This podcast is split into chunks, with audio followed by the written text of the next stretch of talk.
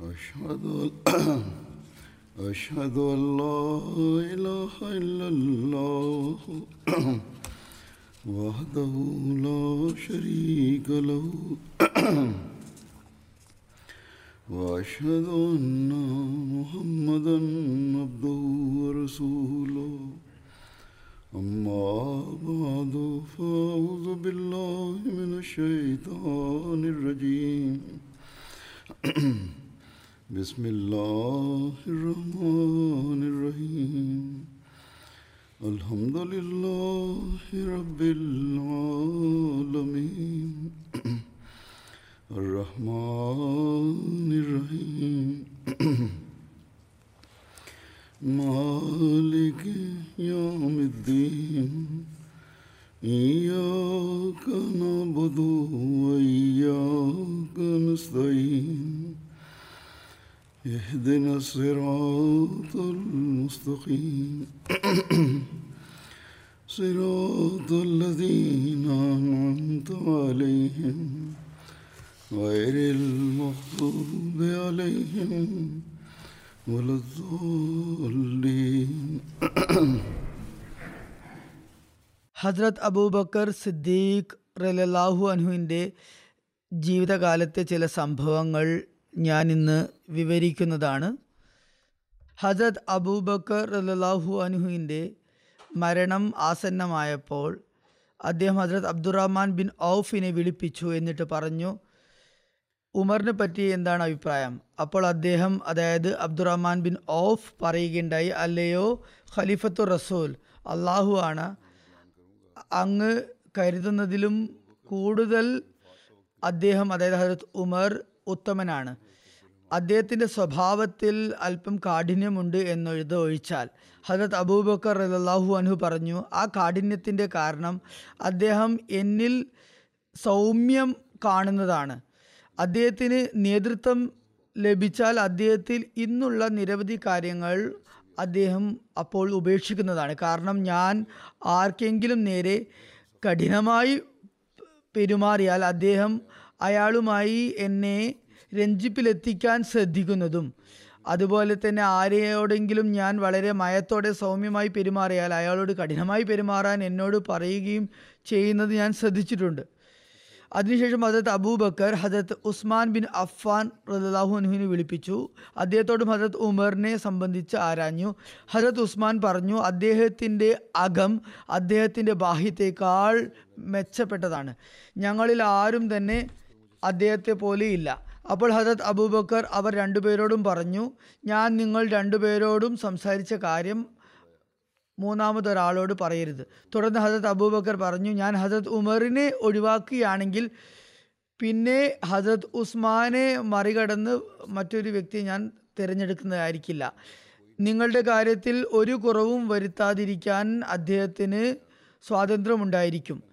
ഞാൻ നിങ്ങളുടെ കാര്യത്തിൽ നിന്നും ഇനി വിട്ടുനിൽക്കാൻ ആഗ്രഹിക്കുന്നു. അതുപോലെ നിങ്ങളുടെ പൂർവികരിൽ ഉൾപ്പെടാനാണ് ഞാൻ ആഗ്രഹിക്കുന്നത്. ഹജത് അബൂബക്കർ അല്ലാഹുനുവിന്റെ രോഗാവസ്ഥയിൽ ഹജത് അബ്ദുല്ല ബിൻ ഉബൈദുല്ല ഹജത് അബൂബക്കർ അള്ളാഹുഅൻഹുവിന്റെ സമീപത്ത് വന്നുകൊണ്ട് പറഞ്ഞു താങ്കൾ ഹജരത് ഉമറിനെ ഞങ്ങൾക്കുമേൽ ജനങ്ങൾക്കുമേൽ ഖലീഫയാക്കിയിരിക്കുകയാണോ? താങ്കൾക്കറിയാമല്ലോ താങ്കളുടെ സാന്നിധ്യത്തിൽ പോലും ജനങ്ങളോട് അദ്ദേഹം എങ്ങനെയാണ് പെരുമാറുന്നതെന്ന് എന്നിരിക്കെ അദ്ദേഹം തനിച്ചായാൽ എന്തായിരിക്കും സ്ഥിതി? താങ്കൾ താങ്കളുടെ നാഥനുമായി കൂടിക്കാഴ്ച നടത്തുമ്പോൾ അവൻ താങ്കളുടെ പ്രജകളെ സംബന്ധിച്ച് ചോദിക്കില്ലേ? അതായത് അള്ളാഹു താങ്കളോട് താങ്കളുടെ പ്രജകളുടെ അവസ്ഥ എന്താണെന്ന് ചോദിക്കില്ലേ? അപ്പോൾ ഹജരത് അബൂബക്കർ പറഞ്ഞു അദ്ദേഹം അവിടെ കിടക്കുകയായിരുന്നു എന്നെ പിടിച്ചിരുത്തുക. അങ്ങനെ താങ്ങി പിടിച്ച് അദ്ദേഹത്തെ ഇരുത്തി അങ്ങനെ ഇരുന്ന ശേഷം അദ്ദേഹം പറയുകയുണ്ടായി നിങ്ങൾ എന്നെ അള്ളാഹുവിനെ തൊട്ടാണോ ഭയപ്പെടുത്തുന്നത്?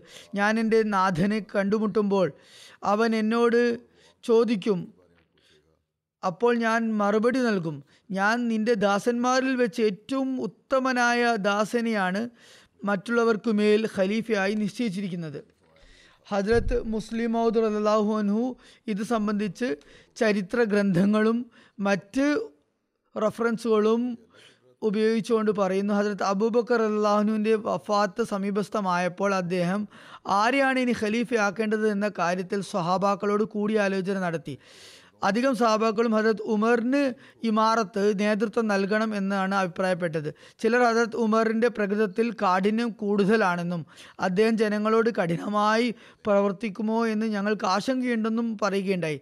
അപ്പോൾ അദ്ദേഹം പറയുകയുണ്ടായി ഈ കാഠിന്യം അദ്ദേഹത്തിന് ഉത്തരവാദിത്ത ബോധം ഉണ്ടാകുന്നത് വരെ മാത്രമേ ഉണ്ടാകുകയുള്ളൂ.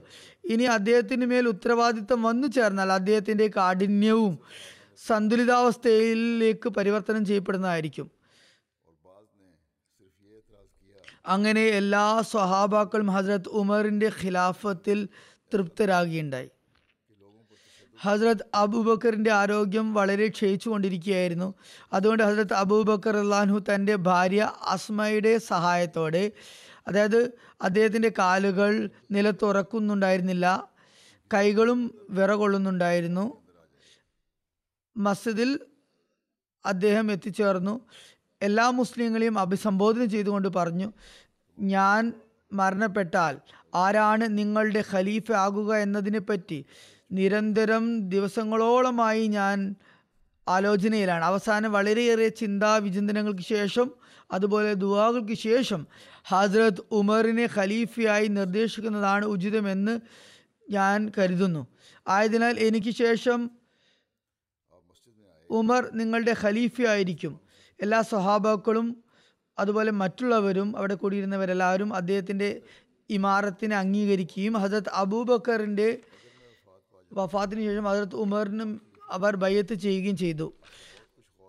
അദ്ദേഹം എന്തുകൊണ്ട് നേരിട്ട് ഖലീഫയ്ക്ക് നാമനിർദ്ദേശം നൽകി എന്നതിന്റെ ആക്ഷേപത്തിന് മറുപടി നൽകിക്കൊണ്ട് ഹജറത്ത് മുസ്ലിം മൗദുർ അള്ളാഹു അനു പറയുന്നു ജനങ്ങളുടെ അതായത് അണികളുടെ തിരഞ്ഞെടുപ്പിലൂടെ മാത്രമാണ് ഖലീഫയെ നിശ്ചയിക്കുന്നതെങ്കിൽ ഹജരത് അബൂബക്കർ എന്തുകൊണ്ടാണ് ഹജരത് ഉമറിനെ നേരിട്ട് നാമനിർദ്ദേശം ചെയ്തത് എന്ന ചോദ്യം ഉദിക്കുന്നുണ്ട്. അതിനുള്ള മറുപടി ഇതാണ്. അദ്ദേഹം വെറുതെ നാമനിർദ്ദേശം ചെയ്ത് ഒഴിവാകുകയല്ല ചെയ്തത്. മറിച്ച് അതിനു മുമ്പേ അദ്ദേഹം സ്വഹാബാക്കളോട് കൂടിയാലോചന നടത്തി എന്നതിന് തെളിവുകളുണ്ട്. ഒരു വ്യത്യാസമുണ്ട്. ഖലീഫന്മാരെ മറ്റ് ഖലീഫുമാരുടെ കാര്യത്തിൽ മരണശേഷം ഒരു ഖലീഫയുടെ മരണശേഷമാണ് ഖലീഫുമാരെ തിരഞ്ഞെടുക്കുന്നതെങ്കിൽ ഹജരത് ഉമറിനെ ഹജരത് അബൂബക്കറിന്റെ ജീവിതത്തിൽ തന്നെ തിരഞ്ഞെടുക്കുകയാണ് ഉണ്ടായത്. എന്നാൽ അതുകൊണ്ടും മതിയായില്ല. അതായത് ഹജരത് അബൂബക്കർ അതുകൊണ്ട് മാത്രം തൃപ്തിപ്പെട്ടില്ല. ഏതാനും സാബാക്കളുടെ അഭിപ്രായം ആരായുന്നതിൽ മാത്രം നിർത്തിയില്ല. മറിച്ച് അതിനുശേഷം അദ്ദേഹം ഹജറത് ഉമറിന്റെ ഖിലാഫത്തിനെ കുറിച്ച് പൊതുവിളംബരം നടത്തുകയും വളരെയേറെ ക്ഷീണവും പ്രയാസവും ഉണ്ടായിട്ടും അദ്ദേഹം തന്റെ ഭാര്യയുടെ സഹായത്താൽ മസ്ജിദിലെത്തി ജനങ്ങളോട് ഇപ്രകാരം പറയുകയും ചെയ്തു. ജനങ്ങളെ ഞാൻ സ്വഹാബാക്കളോട് കൂടിയാലോചന നടത്തിയ ശേഷം എന്റെ ഖിലാഫത്തിന് ശേഷം ഉമറിനെ ഖലീഫയാക്കാൻ ഞാൻ നിശ്ചയിച്ചിരിക്കുന്നു. നിങ്ങൾക്കും അദ്ദേഹത്തിന്റെ ഖിലാഫത്തിൽ സമ്മതമുണ്ടോ? അപ്പോൾ എല്ലാവരും തങ്ങളുടെ തൃപ്തി രേഖപ്പെടുത്തി. ചുരുക്കത്തിൽ ഇതും ഒരു തരത്തിലുള്ള തെരഞ്ഞെടുപ്പ് തന്നെയാണ്. ഹസ്രത് അബൂബക്കർ സിദ്ദീഖ് റലാഹു അനുഹുവിന്റെ രോഗത്തെയും ഒസിയത്തിനെയും സംബന്ധിച്ച് തബരി ചരിത്രത്തിൽ ഇപ്രകാരം വന്നിരിക്കുന്നു. ഹസ്രത് അബൂബക്കറിന്റെ രോഗാവസ്ഥയും മരണ കാരണത്തെയും കുറിച്ച് പറയുന്നു. ജമാദിൽ ആഖിർ ഏഴാം വർഷം തിങ്കളാഴ്ച ദിവസം അദ്ദേഹം കുളിച്ചു. ഏഴാം തീയതി അദ്ദേഹം കുളിച്ചു. അദ്ദേഹത്തിന് നല്ല തണുപ്പുണ്ടായിരുന്നു. അത് കാരണം അദ്ദേഹത്തിന് പനി വന്നു. അങ്ങനെ പതിനഞ്ച് ദിവസങ്ങളോളം ആ പനി തുടർന്നു. എത്രത്തോളം എന്നാൽ നമസ്കാരത്തിന് പുറത്തു വരാൻ പോലും അദ്ദേഹത്തിന് സാധിക്കുമായിരുന്നില്ല. അദ്ദേഹം ഹജരത്ത് ഉമർ നമസ്കരിപ്പിക്കണം എന്ന കൽപ്പന നൽകി. ഇമാമത്ത് നിൽക്കണമെന്ന് കൽപ്പിച്ചു. ജനങ്ങളെ ജനങ്ങൾ അദ്ദേഹത്തെ സന്ദർശിക്കാൻ വരുമായിരുന്നു. എന്നാൽ ദിനം പ്രതി അദ്ദേഹത്തിന്റെ ആരോഗ്യം ക്ഷയിച്ചുകൊണ്ടിരുന്നു. അന്ന് അദ്ദേഹം തിരുനബി സലല്ലാഹു അലൈഹി വസ്ലം നൽകിയ വീട്ടിലായിരുന്നു താമസിച്ചിരുന്നത്. അത് ഹജരത് ഉസ്മാൻ ബിൻ അഫ്ഫാന്റെ വീട്ടിന് മുന്നിലാണ് സ്ഥിതി ചെയ്തിരുന്നത്. രോഗാവസ്ഥയിൽ ഹജരത് ഉസ്മാൻ ആയിരുന്നു അദ്ദേഹത്തെ പരിചരിച്ചിരുന്നത്. അദ്ദേഹം പതിനഞ്ച് ദിവസം രോഗാവസ്ഥയിൽ തന്നെ തുടരുകയുണ്ടായി. ഒരാൾ അദ്ദേഹത്തോട് ഇനി വൈദ്യനെ വിളിച്ചാൽ നന്നായിരിക്കും എന്ന് അഭിപ്രായപ്പെട്ടു. അപ്പോൾ അദ്ദേഹം പറഞ്ഞു വൈദ്യൻ എന്നെ നോക്കി കഴിഞ്ഞു. ജനങ്ങൾ ചോദിച്ചു അയാൾ എന്താണ് താങ്കളോട് പറഞ്ഞത്? അപ്പോൾ അദ്ദേഹം പറഞ്ഞു അവൻ ഈ എന്നോട് പറഞ്ഞത് ഇന്നി അഫലുമ അഷ. അതായത് ഞാൻ ഇച്ഛിക്കുന്നത് ഞാൻ ചെയ്യുന്നതാണ്. മറ്റൊരു നിവേദനത്തിൽ ഇപ്രകാരം വന്നിരിക്കുന്നു ഹജരത് അബൂബക്കർ രോഗാതുരനായപ്പോൾ ജനങ്ങൾ ഇപ്രകാരം ചോദിച്ചു ഞങ്ങൾ താങ്കൾക്ക് വേണ്ടി ഏതെങ്കിലും വൈദ്യനെ വിളിച്ചു കൊണ്ടുവരട്ടെയോ? അപ്പോൾ ഹജരത് അബൂബക്കർ പറഞ്ഞു അവൻ എന്നെ നോക്കി കഴിഞ്ഞിരിക്കുന്നു. എന്നിട്ട് എന്നോട് പറഞ്ഞിരിക്കുന്നു ഇനി ഫാലുൽ ലിമാ ഞാൻ ഇഷ്ടപ്പെടുന്നതെല്ലാം തന്നെ ചെയ്യുന്നതാണ്. അതായത് അതുകൊണ്ട് അദ്ദേഹം ഉദ്ദേശിച്ചത് എന്തെന്നാൽ ഇനി തന്റെ അടുക്കലേക്ക് എന്നെ വിളിപ്പിക്കണമെന്നാണ് അള്ളാഹു ഇച്ഛിക്കുന്നത്. അതുകൊണ്ട് ഇനി വൈദ്യന്റെ ആവശ്യമൊന്നുമില്ല. ഹജ്രത് അബൂബക്കർ ചൊവ്വാഴ്ച വൈകുന്നേരം മാദിയുൽ ആഖിർ ഇരുപത്തിരണ്ടാം തീയതി ഹിജ്റ വർഷം പന്ത്രണ്ടിന് അറുപത്തി മൂന്നാമത്തെ വയസ്സിൽ വഫാത്താക്കുകയുണ്ടായി അദ്ദേഹത്തിന്റെ ഖിലാഫത്ത് കാലഘട്ടം രണ്ട് വർഷം മൂന്ന് മാസം പത്ത് ദിവസമായിരുന്നു.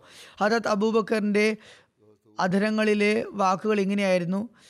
അതായത് വിശുദ്ധ ഖുറാൻ ഈ ആയത്തായിരുന്നു ഉച്ചരിച്ചിരുന്നത്. വതൗഫനി മുസ്ലിമൻ വാൽഹിക്കിനി ബിസ്വാലിഹിൻ.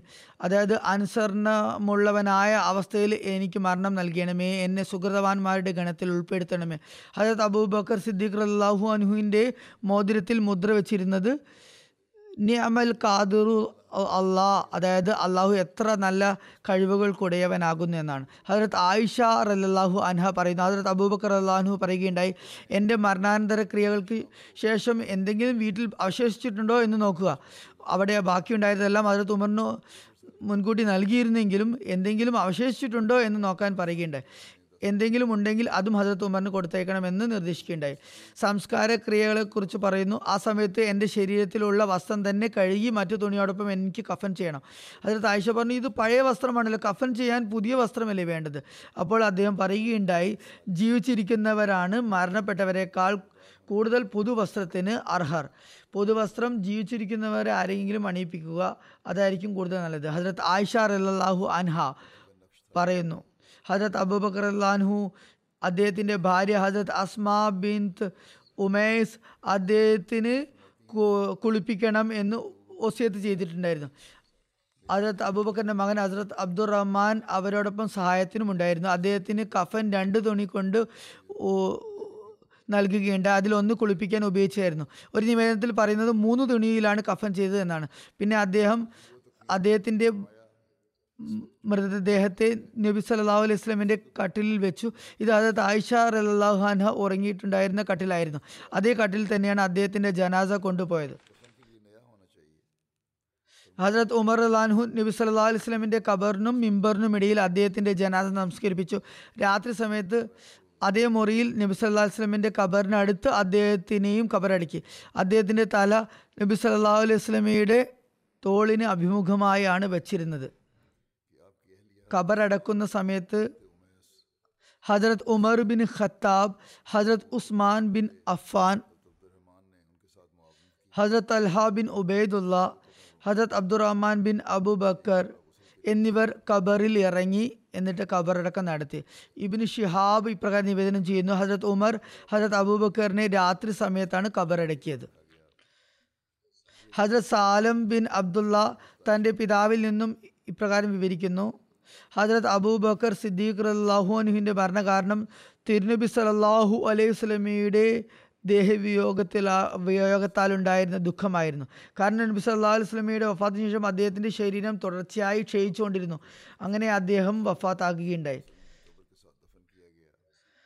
ചില ചരിത്രകാരന്മാർ അദ്ദേഹത്തിന്റെ മരണകാരണം ഒരു യഹൂദി ഒരിക്കൽ വിഷം കലർത്തി ഭക്ഷണം നൽകിയിരുന്നു അതായിരുന്നു എന്ന് പറയുന്നു എന്നാൽ പൊതുവെ എല്ലാ ചരിത്രകാരന്മാരും ഈ നിവേദനത്തെ നിഷേധിക്കുകയാണ് ചെയ്തിട്ടുള്ളത്.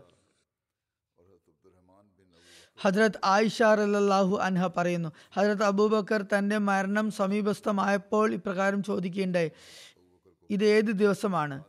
അപ്പോൾ അവിടെ ഉണ്ടായിരുന്നവർ പറഞ്ഞു തിങ്കളാഴ്ചയാണ്. ഹസരത്ത് അബൂബക്കർ പറഞ്ഞു ഞാൻ ഇന്ന് വഫാത്താക്കുകയാണെങ്കിൽ നാളെ വരെ കാത്തു നിൽക്കരുത്. കാരണം എന്നെ സംബന്ധിച്ചിടത്തോളം തിരുനബി സലല്ലാഹു അലൈഹി വസല്ലമയുടെ സാമീപ്യത്തിന് ഏറ്റവും അടുത്തുള്ള പകൽ അല്ലെങ്കിൽ രാത്രി ആയിരിക്കും എനിക്ക് ഏറ്റവും പ്രിയങ്കരം. അതായത് എത്രയും പെട്ടെന്ന് കബറടക്കുന്നതായിരിക്കും നല്ലത്. ഹജരത് അബൂബക്കർ തന്റെ അനന്തരാകാശത്തെക്കുറിച്ച് ഇപ്രകാരം പറയുകയുണ്ടായി.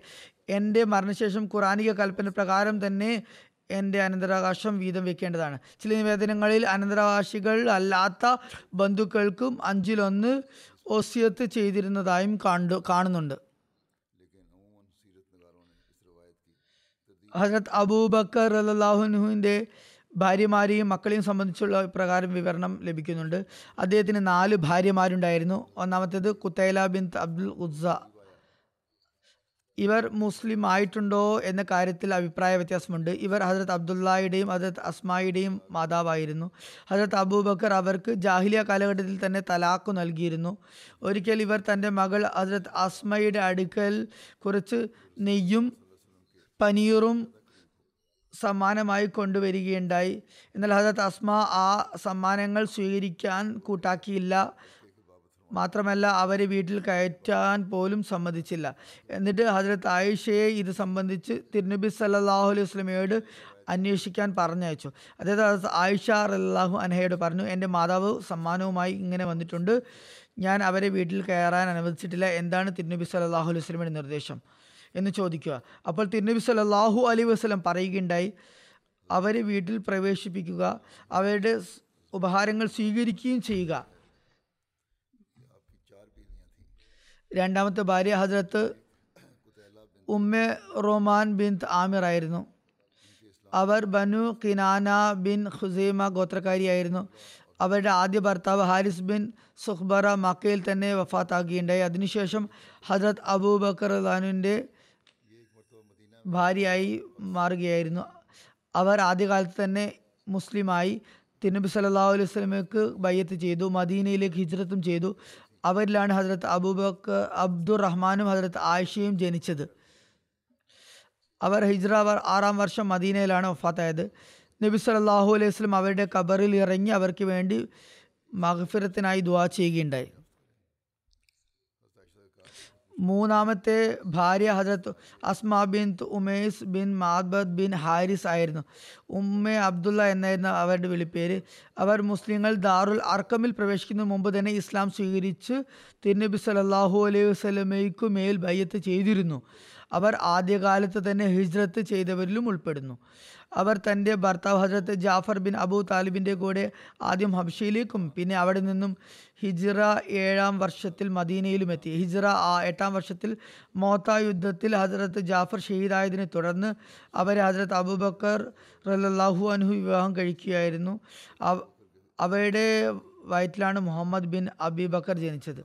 നാലാമത്തെ ഭാര്യ Hazrat Habiba bin Kharija bin Zaid bin Abu Zuhair ആയിരുന്നു. അവർ അൻസാറിന്റെ ശാഖയായ ഹസ്രജ് ഗോത്രക്കാരിയായിരുന്നു.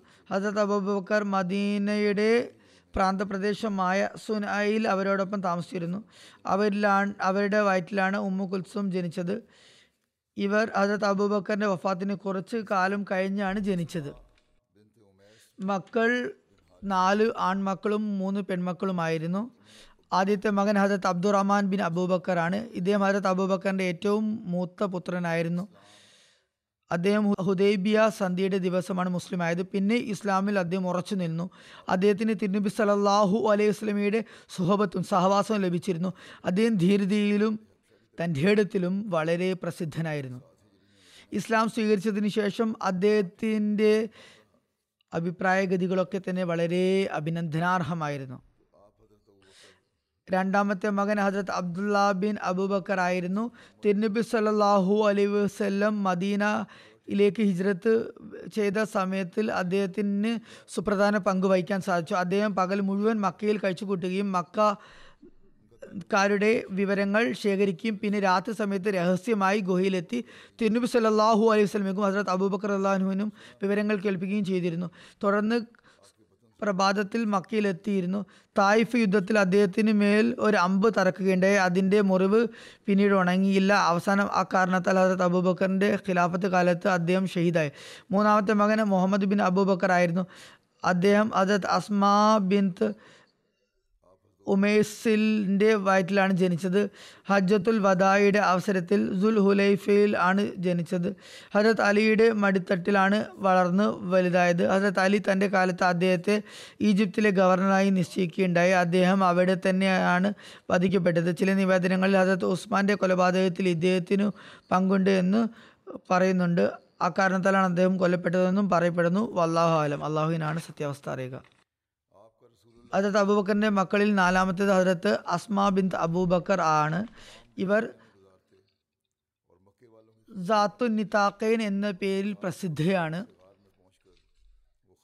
ഇവർ പ്രായത്തിൽ ഹജരത്ത് ആയിഷയേക്കാൾ മുതിർന്ന സ്ത്രീയായിരുന്നു. നബി സല്ലല്ലാഹു അലൈഹി വസല്ലം തിരുമേനിയെ തിരുമേനിയാണ് അവർക്ക് റാത്തുൻ നിതാക്കൈൻ എന്ന പേരിൽ നൽകിയത്. കാരണം ഹിജ്റ വേളയിൽ അവർ തിരുനബി സല്ലാഹു അലൈഹി വസല്ലമയ്ക്കും തന്റെ പിതാവിനും വേണ്ടി പാധേയം യാത്രയിലേക്കുള്ള ഭക്ഷണം തയ്യാറാക്കുകയും അത് മൂടിക്കെട്ടുന്നതിന് ഒന്നും കിട്ടാതായപ്പോൾ തന്റെ അരപ്പട്ടയിൽ നിന്നും നാടയിൽ നിന്നും മുറിച്ച് ഭക്ഷണ സാധനങ്ങൾ കെട്ടുകയുണ്ടായി.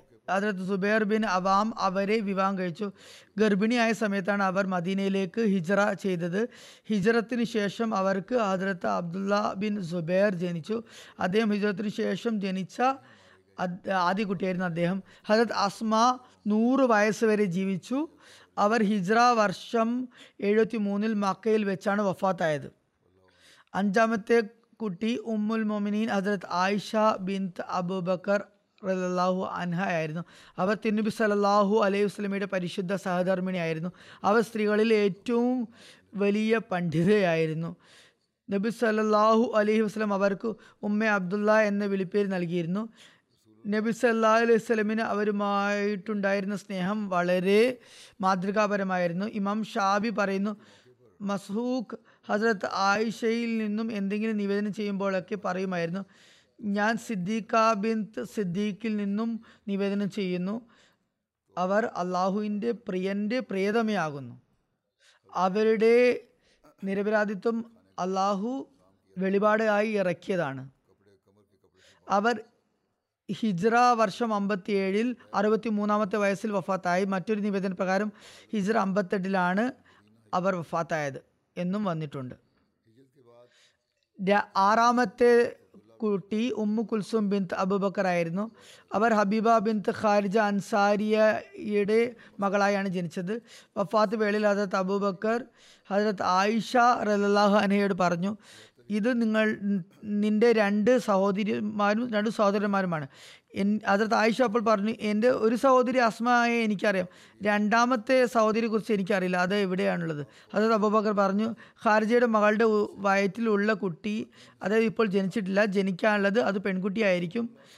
അതാണ് രണ്ടാമത്തെ സഹോദരി. അപ്പോൾ ഹജരത്ത് ആയിഷ പറഞ്ഞു ആ വീട്ടിൽ പെൺകുട്ടി തന്നെ ജനിക്കുമെന്ന് എനിക്ക് ഉറപ്പായി. അതിർത്ത് അബൂബക്കറിന്റെ വഫാത്തിന് ശേഷം അങ്ങനെ തന്നെ പെൺകുട്ടി ജനിച്ചു. ഉമ്മു കുൽസും ജനിച്ചു. ഉമ്മു കുൽസുമിന്റെ വിവാഹം അതിർത്ത് അൽഹ ബിൻ ഉബൈദുല്ലായുമായി നടന്നു. അദ്ദേഹം ജമൽ യുദ്ധത്തിൽ ഷെയ്ദായി ചില നിവേദനങ്ങൾ പ്രകാരം ഹജരത്ത് അബൂബക്കറിന്റെ ഒരു മകളുടെ വിവാഹം ഹജരത്ത് ബിലാലുമായും നടന്നു. വിവാഹം നടന്നു. ചില നിവേദനങ്ങളിൽ പറഞ്ഞിരിക്കുന്നത് ഈ മകൾ അദ്ദേഹത്തിന്റെ നാല് ഭാര്യമാരിൽ ഒരു ഭാര്യയുടെ ആദ്യ ഭർത്താവിൽ നിന്നുള്ളതാണ് എന്നാണ്. ഭരണനിർവഹണത്തെക്കുറിച്ച് വന്നിരിക്കുന്നു. എന്തെങ്കിലും പ്രശ്നം മുന്നിൽ വന്നാൽ അദ്ദേഹം എങ്ങനെയാണ് ഭരണനിർവഹണം നടത്തിയിരിക്കുന്നത് നടത്തിയിരുന്നത് എന്നതിനെക്കുറിച്ച് പറയുന്നു. കൂടിയാലോചന അനിവാര്യമായ സന്ദർഭത്തിലൊക്കെ തന്നെ അതുപോലെ തന്നെ പക്വമതികളായ ആളുകളുടെ അഭിപ്രായം ആവശ്യമുള്ള നേരത്തൊക്കെ തന്നെ അതുപോലെ തന്നെ ഫിക്ക് കർമ്മശാസ്ത്ര വിശാരദന്മാരുടെ അഭിപ്രായം ആവശ്യമുള്ള നേരത്തൊക്കെ തന്നെ അദ്ദേഹം ആദ്യം മുഹാജിരിങ്ങളിൽ നിന്നും അൻസാറുകളിൽ നിന്നും ഹജ്രത് ഉമർ ഹജ്രത് ഉസ്മാൻ ഹജ്രത് അലി ഹജ്രത് അബ്ദുറഹ്മാൻ ബിൻ ഔഫ് ഹജ്രത് മുആദ് ബിൻ ജബൽ Hazrat ഉബൈ bin cab Hazrat Syed bin Sabid എന്നിവരെയാണ് വിളിച്ചിരുന്നത്. ചില സമയങ്ങളിൽ ഒരുപാട് മുഹാജിരിങ്ങളെയും അൻസാർ സഹബാക്കളെയും വിളിച്ചു കൂടിയിരുന്നു. ഹജരത് മുസ്ലിമോദ് അള്ളാഹുനു ഷാവിറുഹും എന്നതിന്റെ വിശദീകരണത്തിൽ ഇപ്രകാരം പറയുന്നു. ഈ പദത്തിൽ കൂടുതൽ ചിന്തിക്കുക. ഇതിൽ നിന്ന് മനസ്സിലാകുന്നത് കൂടിയാലോചനക്ക് മുൻകൈ എടുക്കുന്നത് ഒരാളാണ് രണ്ട് പേര് പോലുമല്ല. കൂടിയാലോചന നേ ചോദിക്കേണ്ടത് മൂന്നോ മൂന്നിൽ കൂടുതലോ പേരിൽ നിന്നുമാണ്. പിന്നെ ഈ കൂടാലോചനയെ കുറിച്ച് ചിന്തിക്കുകയാണെങ്കിൽ തുറന്നു പറയുന്നു ഫൈസ അസം തഫ തവക്കൽ അലല്ല എന്നാണ്. ഒരു കാര്യം തീരുമാനിച്ചുറച്ചാൽ പിന്നെ അത് നടപ്പിൽ വരുത്തുക. പിന്നെ അതേക്കുറിച്ച് മറ്റു ആരെയും ഗൗനിക്കേണ്ടതില്ല. അതായത് കൂടിയാലോചന നടത്തുന്നയാൾ അഭിപ്രായങ്ങൾ ആരാഞ്ഞതിന് ശേഷം എല്ലാ കാര്യങ്ങളും വിലയിരുത്തി അത് പ്രാവർത്തികമാക്കുക. അതിനുശേഷം ആരെയും ഗൗനിക്കേണ്ട കാര്യമില്ല. ആരെന്തു പറയുന്നു എന്ന് നോക്കേണ്ട കാര്യമില്ല. അദ്ദേഹം എഴുതുന്ന ഹജരത് അബൂബക്കർ ലാഹു അനുവിന്റെ കാലത്ത് ഈ അസ്മ് ദൃഢനിശ്ചയത്തിന്റെ ഉദാഹരണങ്ങൾ യഥേഷ്ടം കാണുന്നുണ്ട്. ജനങ്ങൾ മുർത്തതാകാൻ തുടങ്ങിയപ്പോൾ മതപരിത്യാഗം തുടങ്ങിയപ്പോൾ ഉസാമയുടെ നേതൃത്വത്തിൽ പോകേണ്ടിയിരുന്ന സൈന്യത്തെ അയക്കാതിരിക്കാൻ പലരും അഭിപ്രായം അഭിപ്രായം നൽകി.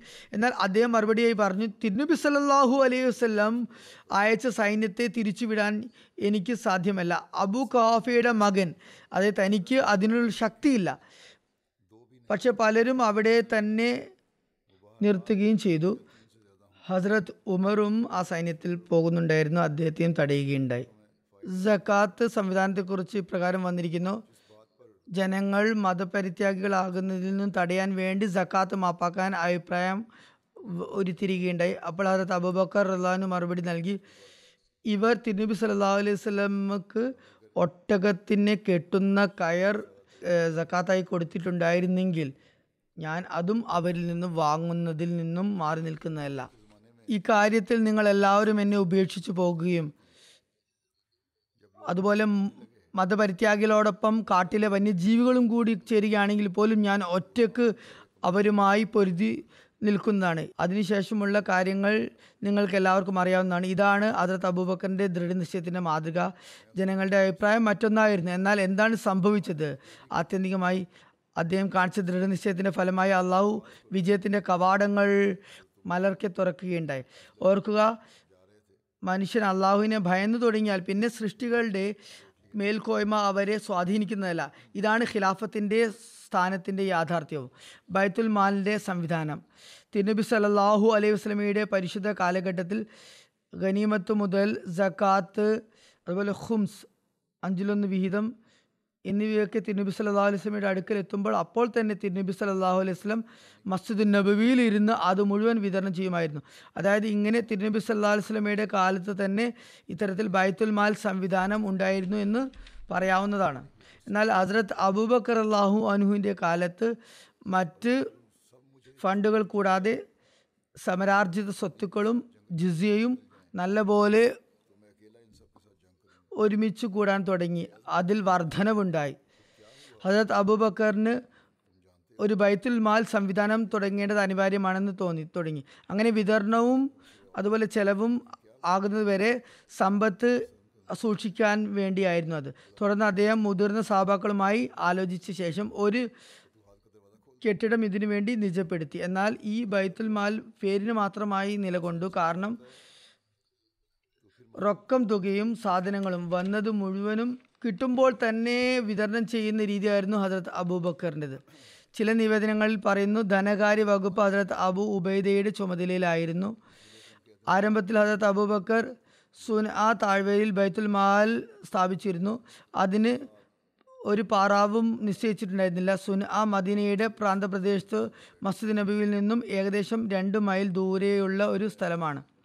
ഒരിക്കൽ ആരോ അദ്ദേഹത്തോട് ഇപ്രകാരം പറഞ്ഞു എന്തുകൊണ്ടാണ് ബൈത്തുൽ മാലിന്റെ സംരക്ഷണത്തിനായി ഒരു പാറവുകാരനെ ഒരു കാവൽക്കാരനെ നിശ്ചയിക്കാത്തത്? അപ്പോൾ അദ്ദേഹം പറഞ്ഞു അതിന്റെ സംരക്ഷണത്തിന് ഒരു പൂട്ട് തന്നെ മതിയാകുന്നതാണ്. ഒരു പൂട്ടിട്ടാൽ മാത്രം മതി താ താളിട്ടാൽ മാത്രം മതി. കാരണം ബൈത്തുൽ മാലിൽ സ്വരുക്കൂടുന്നതെല്ലാം അദ്ദേഹം അപ്പോൾ തന്നെ വിതരണം ചെയ്തിരുന്നു. അതുകൊണ്ട് അധിക സമയം അത് കാലിയായിരുന്നു. ചിലപ്പോൾ അത് പൂർണമായും കാലിയായി നിലകൊണ്ടിരുന്നു. അദ്ദേഹം മദീനയിലേക്ക് താമസം മാറ്റിയപ്പോൾ ബൈത്തുൽ മാൽ തന്റെ വീട്ടിലേക്ക് മാറ്റുകയുണ്ടായി. ബൈത്തുൽ മാലിന്റെ സമ്പത്ത് മുഴുവൻ ജനങ്ങൾക്കിടയിൽ വിതരണം ചെയ്ത് തീർക്കുകയായിരുന്നു അദ്ദേഹത്തിന്റെ രീതി. അങ്ങനെ അത് കാലിയാക്കുമായിരുന്നു. വിതരണം ചെയ്യുമ്പോൾ എല്ലാവർക്കും തുല്യമായി നൽകിയിരുന്നു. ഇതേ സമ്പത്തിൽ നിന്ന് തന്നെ ഒട്ടകങ്ങളും കുതിരകളും ആയുധങ്ങളും വാങ്ങി ദൈവമാർഗത്തിൽ വിതരണം ചെയ്തു ചെയ്തിരുന്നു. ഒരിക്കൽ അദ്ദേഹം ബന്ധുക്കളിൽ നിന്നും ഗ്രാമീണ അറബികളിൽ നിന്നും പുതപ്പുകൾ വാങ്ങി മദീനയിലെ വിധവകൾക്ക് വിതരണം ചെയ്യേണ്ടത് ഇക്കാര്യം പലതവണ നടന്നിട്ടുണ്ടാകാം. എന്തായാലും നിവേദനത്തിൽ ഒരിക്കൽ ചെയ്തു എന്നാണ് രേഖപ്പെടുത്തിയിട്ടുള്ളത്. ഹജരത് അബൂബക്കറിന് വേണ്ടി പൊതു ഖജനാവിൽ നിന്നും ജീവിത ചെലവ് നിശ്ചയിക്കുന്നതിനെ സംബന്ധിച്ച് പ്രകാരം വന്നിരിക്കുന്നു. ഹജരത് അബൂബക്കർ ഖലീഫയായി തിരഞ്ഞെടുക്കപ്പെട്ടപ്പോൾ അദ്ദേഹത്തിന്റെ ആവശ്യങ്ങൾ പൂർത്തിയാക്കുന്നതിന് വേണ്ടി പൊതു ഖജനാവിൽ നിന്നും ബൈത്തുൽ മാലിൽ നിന്നും തന്നെയാണ് ജീവിത ചെലവ് നിശ്ചയിക്കപ്പെട്ടത്. ഹജരത് ആയിഷ റല്ലാഹു അൻഹ വിവരിക്കുന്നു. ഹജരത് അബൂബക്കർ സിദ്ദീഖ് റല്ലാഹു അൻഹു ഖലീഫയായപ്പോൾ അദ്ദേഹം പറയുകയുണ്ടായി എന്റെ കുടുംബത്തെ പുലർത്താൻ കഴിയാത്ത തരത്തിലുള്ള ജോലി ആയിരുന്നില്ല ഞാൻ ചെയ്തിരുന്നത് എന്ന് എന്റെ സമുദായത്തിന് നന്നായി അറിയാം. കുടുംബത്തിന് സുഖമായി കഴിയാനുള്ള വരുമാനം എനിക്കുണ്ടായിരുന്നു. എന്നാൽ ഇപ്പോൾ മുസ്ലിങ്ങളുടെ സേവനത്തിൽ ഞാൻ വ്യാപൃതനായിരിക്കുകയാണ്. ആകയാൽ അബൂബക്കറിന്റെ കുടുംബാംഗങ്ങൾ ഇനി ബൈത്തുൽ മാലിൽ നിന്നായിരിക്കും ചെലവ് പറ്റുക.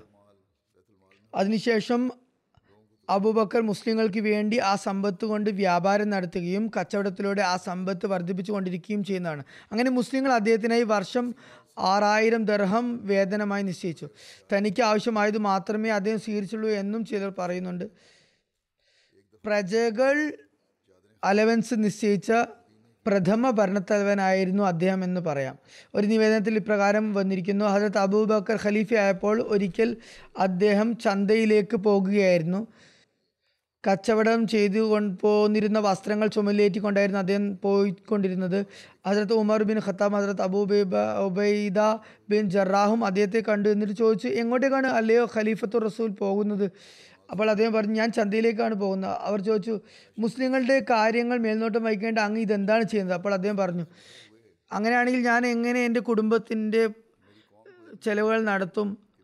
തങ്ങൾ അദ്ദേഹത്തിന് ഒരു വിഹിതം നിശ്ചയിച്ചു തരാമെന്ന് പറഞ്ഞ് അവർ അദ്ദേഹത്തെ കൂട്ടിക്കൊണ്ടു പോവുകയും അദ്ദേഹത്തിന് വർഷം മൂവായിരം ദിർഹം വേതനം നിശ്ചയിക്കുകയും ചെയ്തു. ചില നിവേദനങ്ങളിൽ ഞാൻ മുമ്പ് സൂചിപ്പിച്ചതുപോലെ ആറായിരം ദിർഹം നിശ്ചയിച്ചു വർഷത്തിൽ എന്നും വന്നിരിക്കുന്നു. എന്നാൽ ചില നിവേദനങ്ങൾ അനുസരിച്ച് ആകെ ഖിലാഫത്ത് കാലഘട്ടത്തിൽ ആറായിരം ദിർഹമാണ് നൽകിയത്.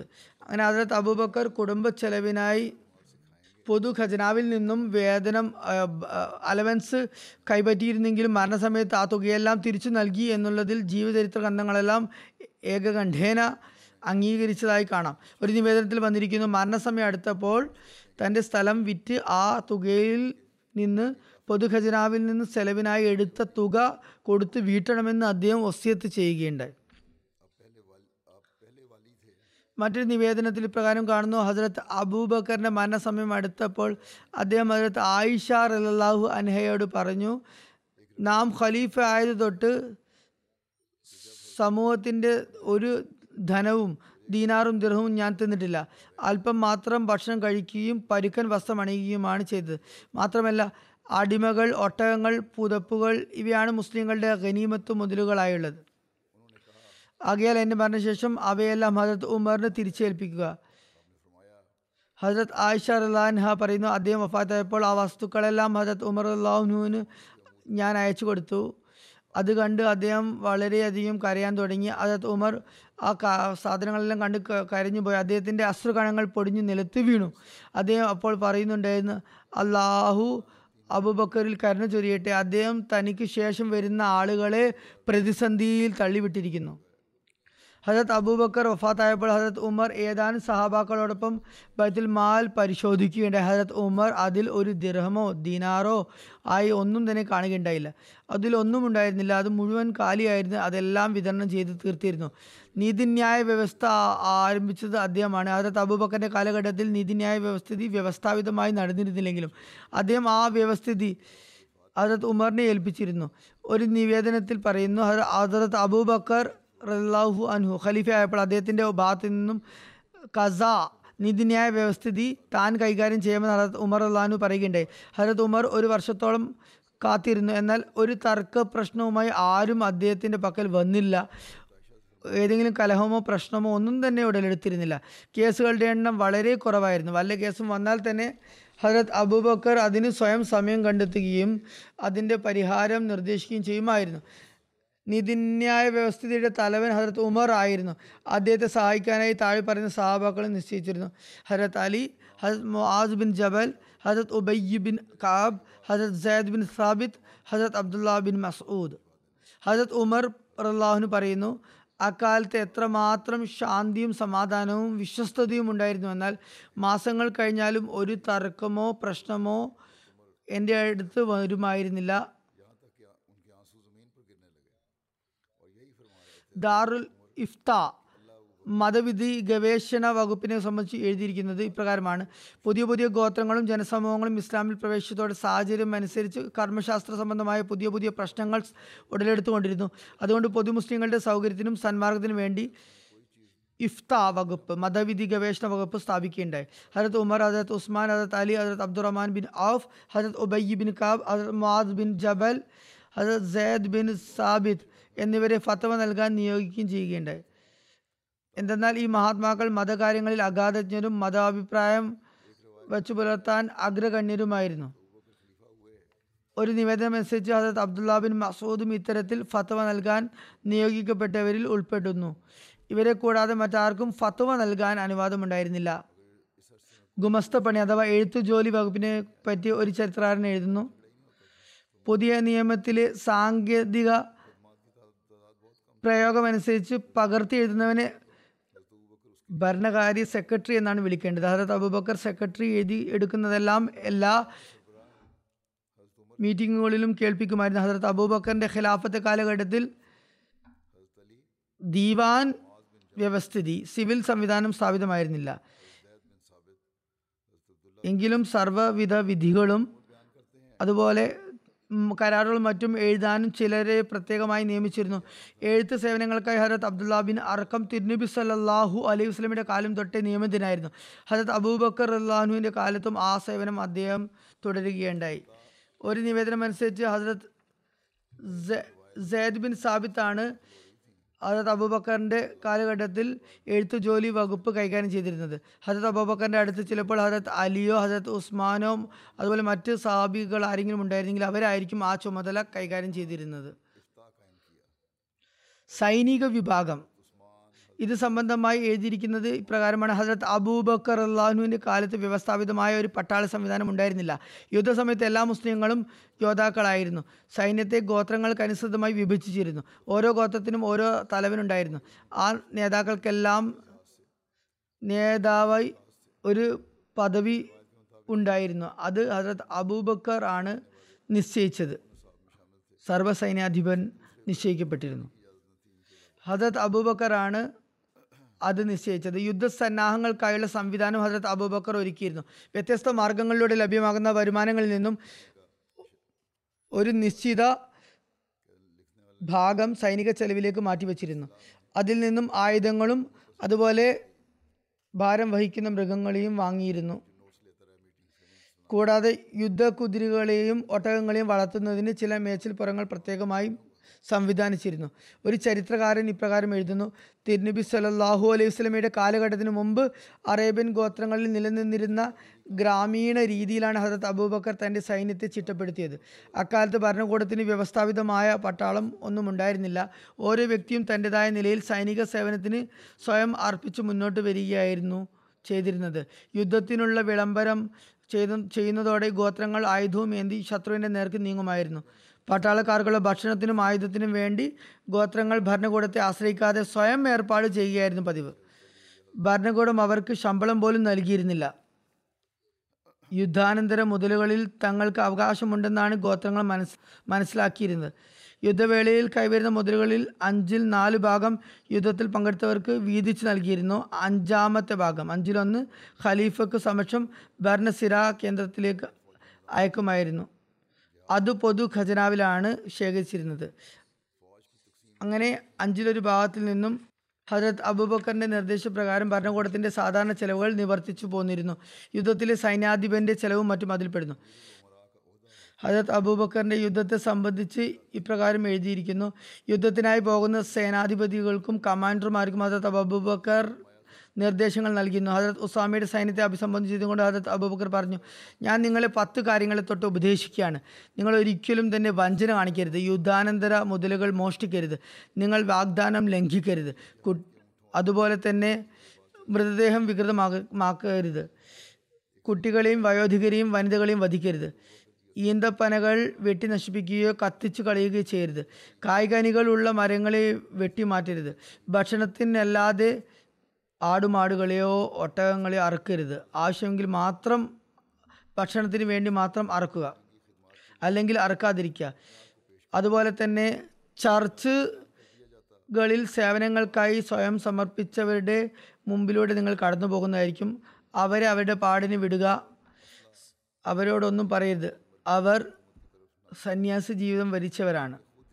നിങ്ങൾ ചില ആളുകളുടെ അടുത്തെത്തുമ്പോൾ അവർ വിവിധ പാത്രങ്ങൾ വിവിധ ഭക്ഷണ തളികകൾ നിങ്ങൾക്ക് മുമ്പാകെ കൊണ്ടുവരുന്നതായിരിക്കും. നിങ്ങൾ ആ ആഹാര സാധനങ്ങൾ അള്ളാഹുവിന്റെ നാമം ഉച്ചരിച്ചുകൊണ്ട് കഴിക്കുക. തങ്ങളുടെ ശിരസിന്റെ മധ്യയിൽ നിന്നും തലമുടി വടിച്ചു കളയുകയും നാലു ഭാഗത്തും തുണി ചുറ്റിയതുപോലെ മുറി കെട്ടി വെച്ചതുപോലെ മുടി വയ്ക്കുകയും ചെയ്തവരെ കണ്ടാൽ അവരോട് വാളുകൊണ്ട് പൊരുതുക. കാരണം ഇവർ മുസ്ലിങ്ങൾക്കെതിരെ മറ്റുള്ളവരെ പ്രകോപിപ്പിക്കുകയും യുദ്ധം ചെയ്യാൻ വേണ്ടി പ്രേരിപ്പിക്കുകയും ചെയ്യുന്നവരാണ്. അള്ളാഹുവിന്റെ നാമത്തിൽ നിങ്ങൾ അംഗപ്പുറപ്പാട് നടത്തുക. അള്ളാഹു നിങ്ങളെ എല്ലാവിധ മുറിവ് മുറിവുകളിൽ നിന്നും രോഗങ്ങളിൽ നിന്നും പ്ലേഗിൽ നിന്നും സംരക്ഷിക്കുമാറാകട്ടെ. അതുപോലെ തന്നെ ഹസരത്ത് യസീദ് ബിൻ അബി സുഫിയാനെ സിറിയയിലേക്ക് യുദ്ധത്തിനായി അയച്ചപ്പോൾ മുൻ ഖുതുബകളിലും ഞാൻ ഇതിനെക്കുറിച്ച് കേൾപ്പിച്ചിട്ടുണ്ട്. ചില സുപ്രധാന കാര്യങ്ങൾ ചുരുങ്ങിയ നിലയിൽ ഇവിടെ ആവർത്തിക്കുകയാണ്. വളരെ പ്രാധാന്യം അർഹിക്കുന്നതും എല്ലാ അവരും ഓർമ്മിക്കേണ്ടതും ഭാരവാഹികൾ പ്രത്യേകമായി ഓർമ്മിക്കേണ്ടതുമായ കാര്യമാണിത്. ഹജത് അബൂബക്കർ പറഞ്ഞു നിന്നെ പരീക്ഷിക്കാനും നീ എങ്ങനെ പ്രവർത്തിക്കുന്നു എന്ന് അറിയാനും വേണ്ടിയുമാണ് നിന്നെ പുറത്തു കൊണ്ടുവന്ന് ശിക്ഷണം നൽകുന്നതിനും വേണ്ടിയാണ് ഞാൻ നിന്നെ ഗവർണറായി നിശ്ചയിക്കുന്നത്. നീ സ്വന്തം കടമകൾ ഭംഗിയായി നിർവഹിക്കുന്ന പക്ഷം നിന്നെ വീണ്ടും ഈ സേവനത്തിനായി നിശ്ചയിക്കുന്നതും നിനക്ക് വീണ്ടും സ്ഥാനക്കയറ്റം നൽകുന്നതുമാണ്. ഇനി നീ കൃത്യവിലോപം കാണിക്കുകയാണെങ്കിൽ നിന്നെ സ്ഥാനഭ്രഷ്ടനാക്കുന്നതായിരിക്കും. അള്ളാഹുവിനോട് സൂക്ഷ്മത പുലർത്തുന്നത് അനിവാര്യമാക്കി തീർക്കുക. നിന്റെ ബാഹ്യത്തെ പോലെ തന്നെ നിന്റെ ആന്തരവും ഭാഗവും അവൻ കാണുന്നുണ്ട്. ജനങ്ങളിൽ വെച്ച് അള്ളാഹുവിനോട് ഏറ്റവും അടുത്തവൻ അവനോട് സൗഹൃദത്തിൽ അതിന്റെ കടമ നല്ല വെണ്ണം നിർവഹിക്കുന്നവനാണ്.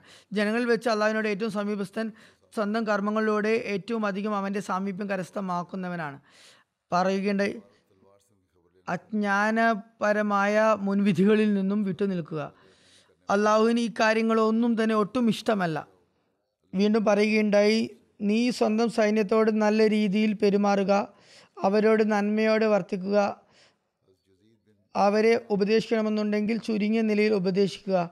എന്തെന്നാൽ അധിക സംഭാഷണം പല കാര്യങ്ങളും മറപ്പിക്കുന്നതാണ്. നീ സ്വന്തം ആത്മാവിനെ ശരിയാക്കി വെക്കുക. ജനങ്ങൾ നിനക്കായി സ്വയം ശരിയായിക്കൊള്ളും. നേതാവ് ലീഡർ സ്വയം ശരിയായാൽ അതുപോലെ ഭാരവാഹികൾ തങ്ങളുടെ അവസ്ഥ സ്വയം ശരിയാക്കി വെച്ചാൽ ജനങ്ങൾ സ്വയമേവ ശരിയായിത്തീരും. വലിയ പ്രയാസം നേരിടേണ്ടി വരില്ല. നമസ്കാരങ്ങൾ കൃത്യസമയത്ത് റുക്കും സുജൂതും പൂർത്തിയാക്കിക്കൊണ്ട് നിർവഹിക്കുക. നമസ്കാരം അനുഷ്ഠിക്കുക വളരെ അനിവാര്യമാണ്.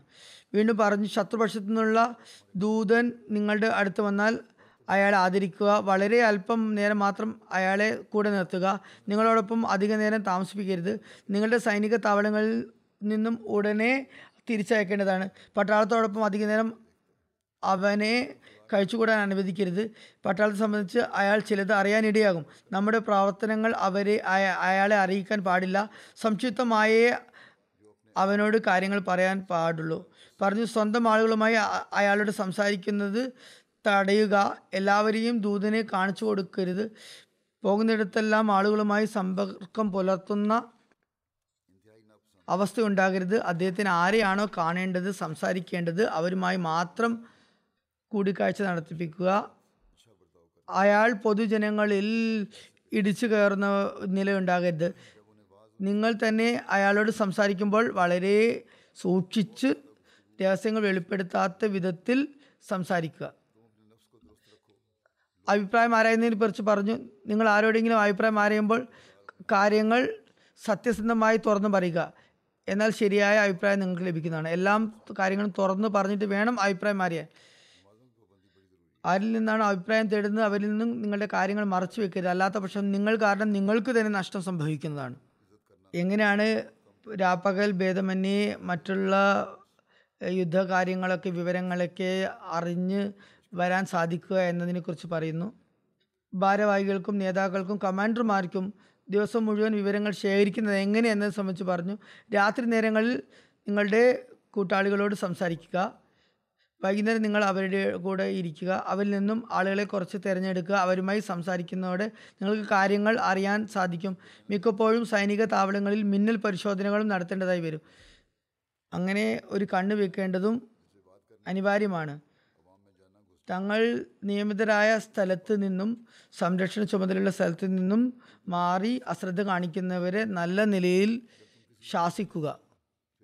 തുടർന്ന് പറഞ്ഞു ശിക്ഷ നൽകുന്നതിൽ വളരെ തിടുക്കം കാണിക്കുകയോ തീർത്തും അലംഭാവം കാണിക്കുകയോ ചെയ്യരുത്. രണ്ടും ഒഴിച്ചു കൊടുത്തതാണ്. ശിക്ഷിക്കുന്നതിലും തീരുമാനം കൽപ്പിക്കുന്നതിലും ഒരിക്കലും ധൃതി കൂട്ടുകയോ ഒന്നും പറയാതെ അത് അവഗണിച്ച് ചെയ്യാൻ മാറി നിൽക്കാനോ പാടില്ല. സ്വന്തം സൈന്യത്തിന്റെ കാര്യത്തിൽ അശ്രദ്ധ പാടില്ല. അവരുടെ പിന്നാലെ ചാരന്മാരെ വിട്ട് അവരെ അവഹേളിക്കരുത്. സ്വന്തം ആളുകളെ പറ്റി സദാ ചുഴിഞ്ഞ് അന്വേഷിക്കുകയും ചാരവൃത്തിയിൽ ഏർപ്പെടുകയും ചെയ്യരുത്. എന്തെന്നാൽ അത് അവർക്ക് അപഹാസ്യപരമാണ്. അവരുടെ രഹസ്യങ്ങൾ ജനങ്ങളോട് വെളിപ്പെടുത്തരുത്. നിങ്ങൾ എന്തെങ്കിലും രഹസ്യം അവരെക്കുറിച്ച് അറിഞ്ഞാൽ മറ്റുള്ളവരോട് അത് വെളിപ്പെടുത്തരുത്. ഒന്നിനും കൊള്ളാത്തവരോടൊപ്പം കൂടാതിരിക്കുക സത്യസന്ധരും ആത്മാർത്ഥരുമായ ആളുകളോടൊപ്പം കഴിച്ചു കൂട്ടുക അവരോട് സഹവാസം പുലർത്തുക ഭീരുക്കളാകരുത്. അങ്ങനെയാണെങ്കിൽ ജനങ്ങളും ഭീരുക്കളായി മാറും. യുദ്ധ മുതലുകളുടെ കാര്യത്തിൽ വഞ്ചന കാണിക്കരുത്.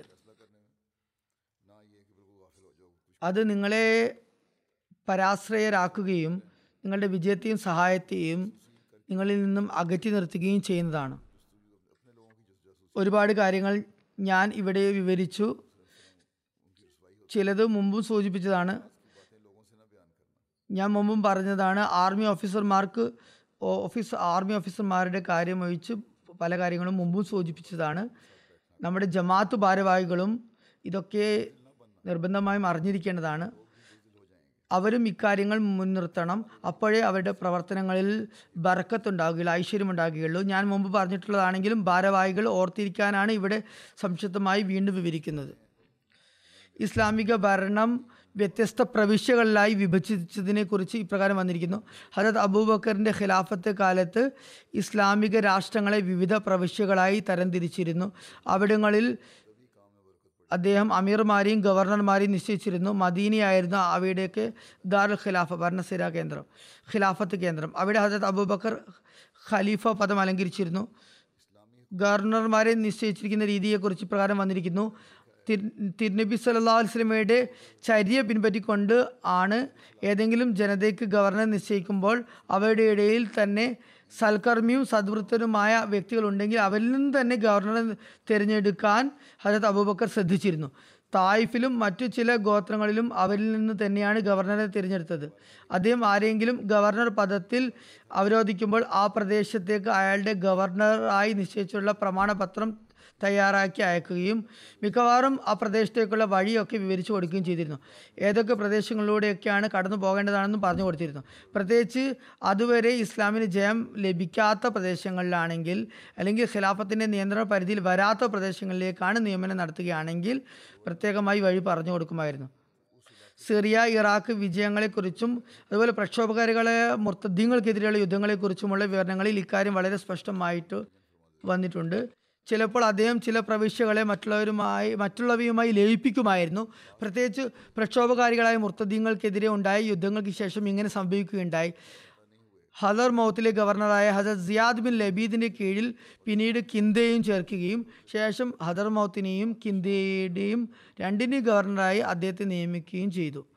ഹജത് അബൂബക്കർലാന്റെ കാലഘട്ടത്തിൽ ഗവർണറെ തിരഞ്ഞെടുക്കുമ്പോൾ ആദ്യകാല മുസ്ലിങ്ങൾക്കായിരുന്നു മുൻഗണന നൽകിയിരുന്നത്.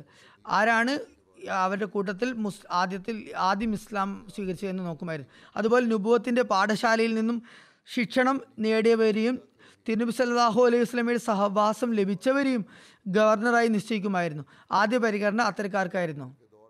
പ്രിഫറൻസ് അവർക്കായിരുന്നു നൽകിയിരുന്നത്. അത് സംബന്ധിച്ച് അദ്ദേഹത്തിന്റെ നിലപാട് ഇപ്രകാരമായിരുന്നു. റസൂലുല്ലാ സലല്ലാഹു അലൈഹി വസ്ലം ആരെയെങ്കിലും ഏതെങ്കിലും കാര്യത്തിനായി ഏൽപ്പിച്ചിട്ടുണ്ടെങ്കിൽ അതിൽ അദ്ദേഹം ഒരു തരത്തിലും മാറ്റം വരുത്തുമായിരുന്നില്ല. ഉദാഹരണത്തിന് ഹജരത് ഉസാമയെ സൈന്യാധിപനായി റസൂലുല്ലാ സലാഹു അലൈഹി സ്വലം നിയോഗിച്ചിരുന്നു. പിന്നീട് ചില ആളുകൾ സാഹചര്യങ്ങൾ മുൻനിർത്തിക്കൊണ്ട് മുതിർന്ന ചില ഏതെങ്കിലും സാബി ആ പദവിയിലേക്ക് നിയമിക്കണമെന്ന് അഭിപ്രായപ്പെട്ടു. എന്നാൽ അദ്ദേഹം ഹജരത് ഉസാമയെ തന്നെ ആ സ്ഥാനത്ത് തുടരാൻ അനുവദിച്ചു. അതുപോലെ ആരാണ് റസൂലുല്ലാ സല്ലാ വസ്ലമിൽ നിന്നും ഏറ്റവും കൂടുതൽ ഫലം എടുത്തതെന്നും അദ്ദേഹം വിലയിരുത്തുമായിരുന്നു. അക്കാരണത്താൽ തന്നെ അദ്ദേഹം പലപ്പോഴും മക്ക വിജയത്തിനു മുമ്പ് തന്നെ മുസ്ലിം ആയവരെ ആയിരുന്നു ഉത്തരവാദിത്തങ്ങൾ ഭരമേൽപ്പിച്ചിരുന്നത്. അക്കാര്യത്തിൽ അദ്ദേഹം ഒരിക്കലും ഗോത്രമഹിമയോ ബന്ധുത്വമോ ഒരിക്കലും പരിഗണിച്ചിരുന്നില്ല. അപ്രകാരമുള്ള കർശന നിലപാടും ഉന്നത നിലവാരവും കാരണത്താൽ അദ്ദേഹം ഗവർണറായും ഭരണകർത്താക്കളായും നിശ്ചയിച്ചവരെല്ലാം തന്നെ എപ്പോഴും തങ്ങളുടെ മികച്ച കഴിവുകൾ ഇസ്ലാമിന്റെയും മുസ്ലിങ്ങളുടെയും സേവനാർത്ഥം കാഴ്ചവെക്കുകയുണ്ടായി. ഹജരത് അബൂബക്കർ സിദ്ദീഖ് അള്ളാഹനു ഗവർണർമാരെ നിശ്ചയിക്കുമ്പോൾ അതാത് പ്രദേശവാസികളുടെ അഭിപ്രായങ്ങളെ മാനിച്ചിരുന്നു. ഹജരത് ആലാ ബിൻ ഹദലബി നബിയുടെ കാലത്ത് ബഹ്റൈനിലെ ഗവർണറായിരുന്നു. പിന്നീട് എന്തോ കാരണത്താൽ അദ്ദേഹത്തെ അവിടെ നിന്നും മറ്റെവിടെയോ പറഞ്ഞയച്ചു. പിന്നീട് ഹരത് അബൂബക്കറിന്റെ ഖിലാഫത്തിൽ ബഹ്റൈൻ വാസികൾ അദ്ദേഹത്തോട് ഹരത് ആലായെ അവരുടെ അടുക്കലേക്ക് തിരിച്ചയക്കണമെന്ന് അഭ്യർത്ഥിക്കുകയും ചെയ്തു. അത് മാനിച്ചുകൊണ്ടാണ് ഹജരത് അബൂബക്കർ ഹജരത് അലാബിൻ ഹദലമിയെ വീണ്ടും ബഹ്റൈനിലേക്ക് ഗവർണറെ നിശ്ചയിച്ചത്. ഗവർണർമാർക്കും അദ്ദേഹം കൃത്യമായ മാർഗനിർദ്ദേശങ്ങൾ നൽകിയിരുന്നു. അതേക്കുറിച്ച് പ്രകാരം വന്നിരിക്കുന്നു. ഗവർണറെ നിയമിക്കുമ്പോൾ ഹറത്ത് അബൂബക്കർ റലാൻഹു അവർക്ക് നേരിട്ടും നിർദ്ദേശങ്ങൾ നൽകിക്കൊണ്ടിരുന്നു.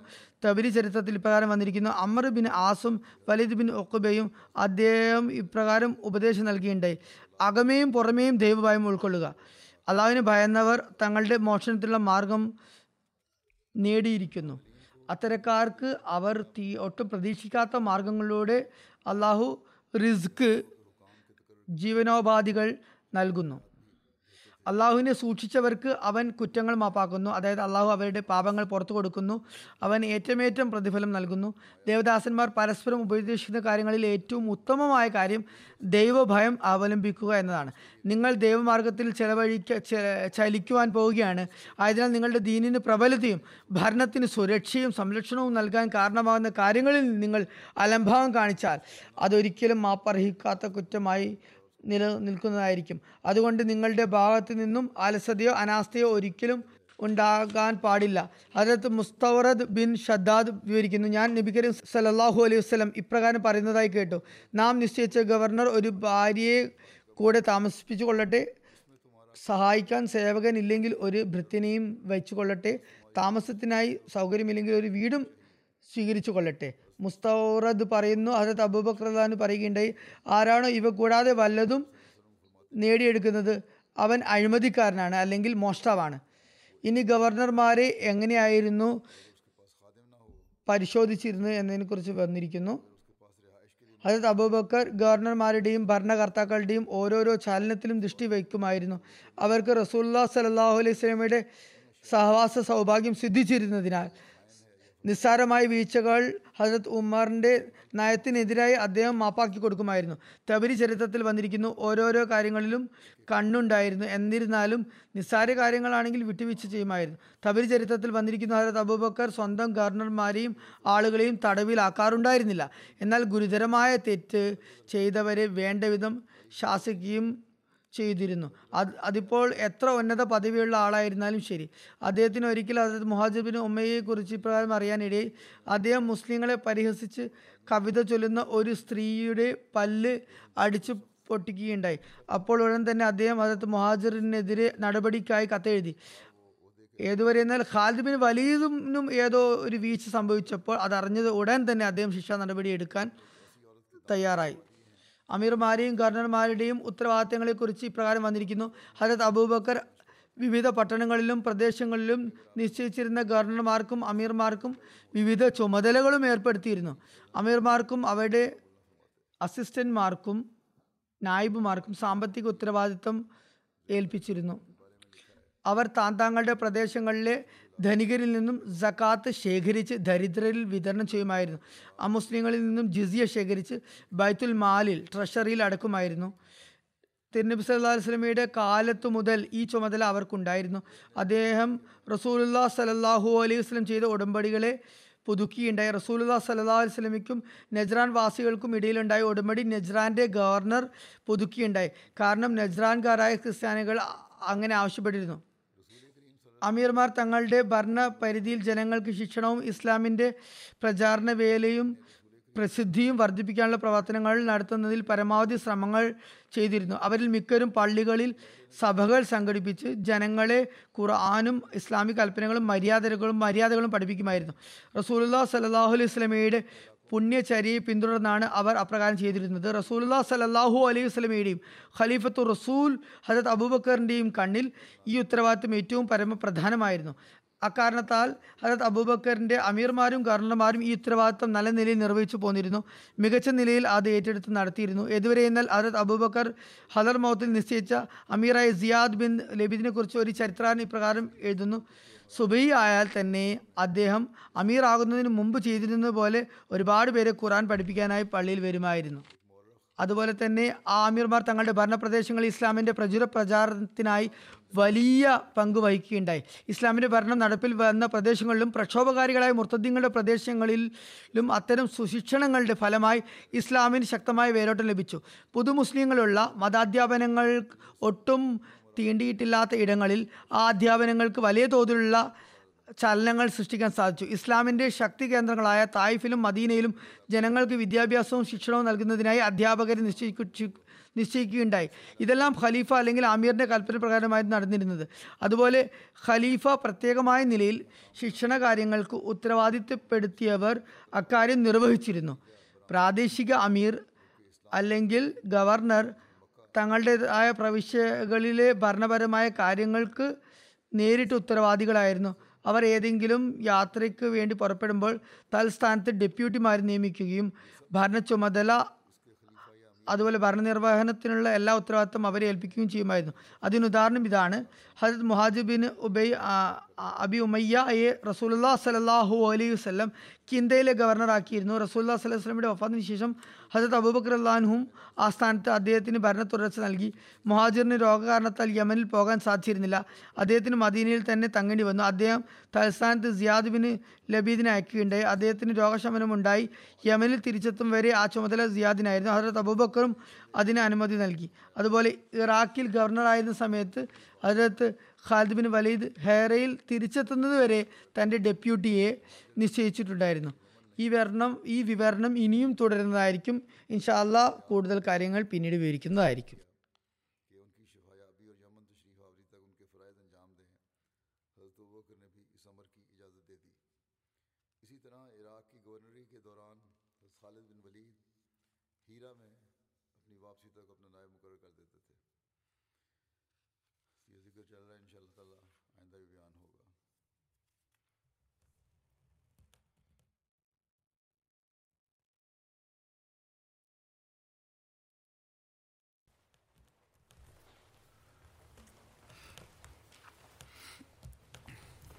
الحمد لله الحمد لله نحمده ونستعينه ونستغفره ونؤمن به ونتوكل عليه. ونعوذ بالله من شرور أنفسنا ومن سيئات أعمالنا. من يهده الله فلا مضل له ومن يضلله فلا هادي له. ونشهد أن لا إله إلا الله.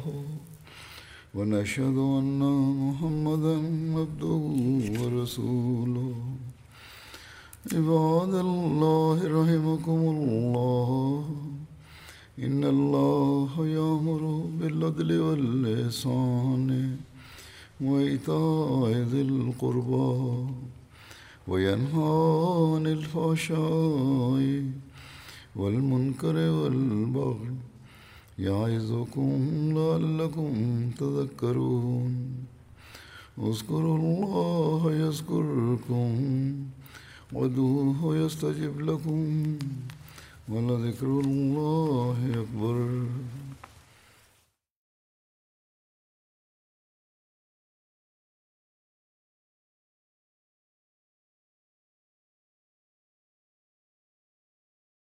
ما كان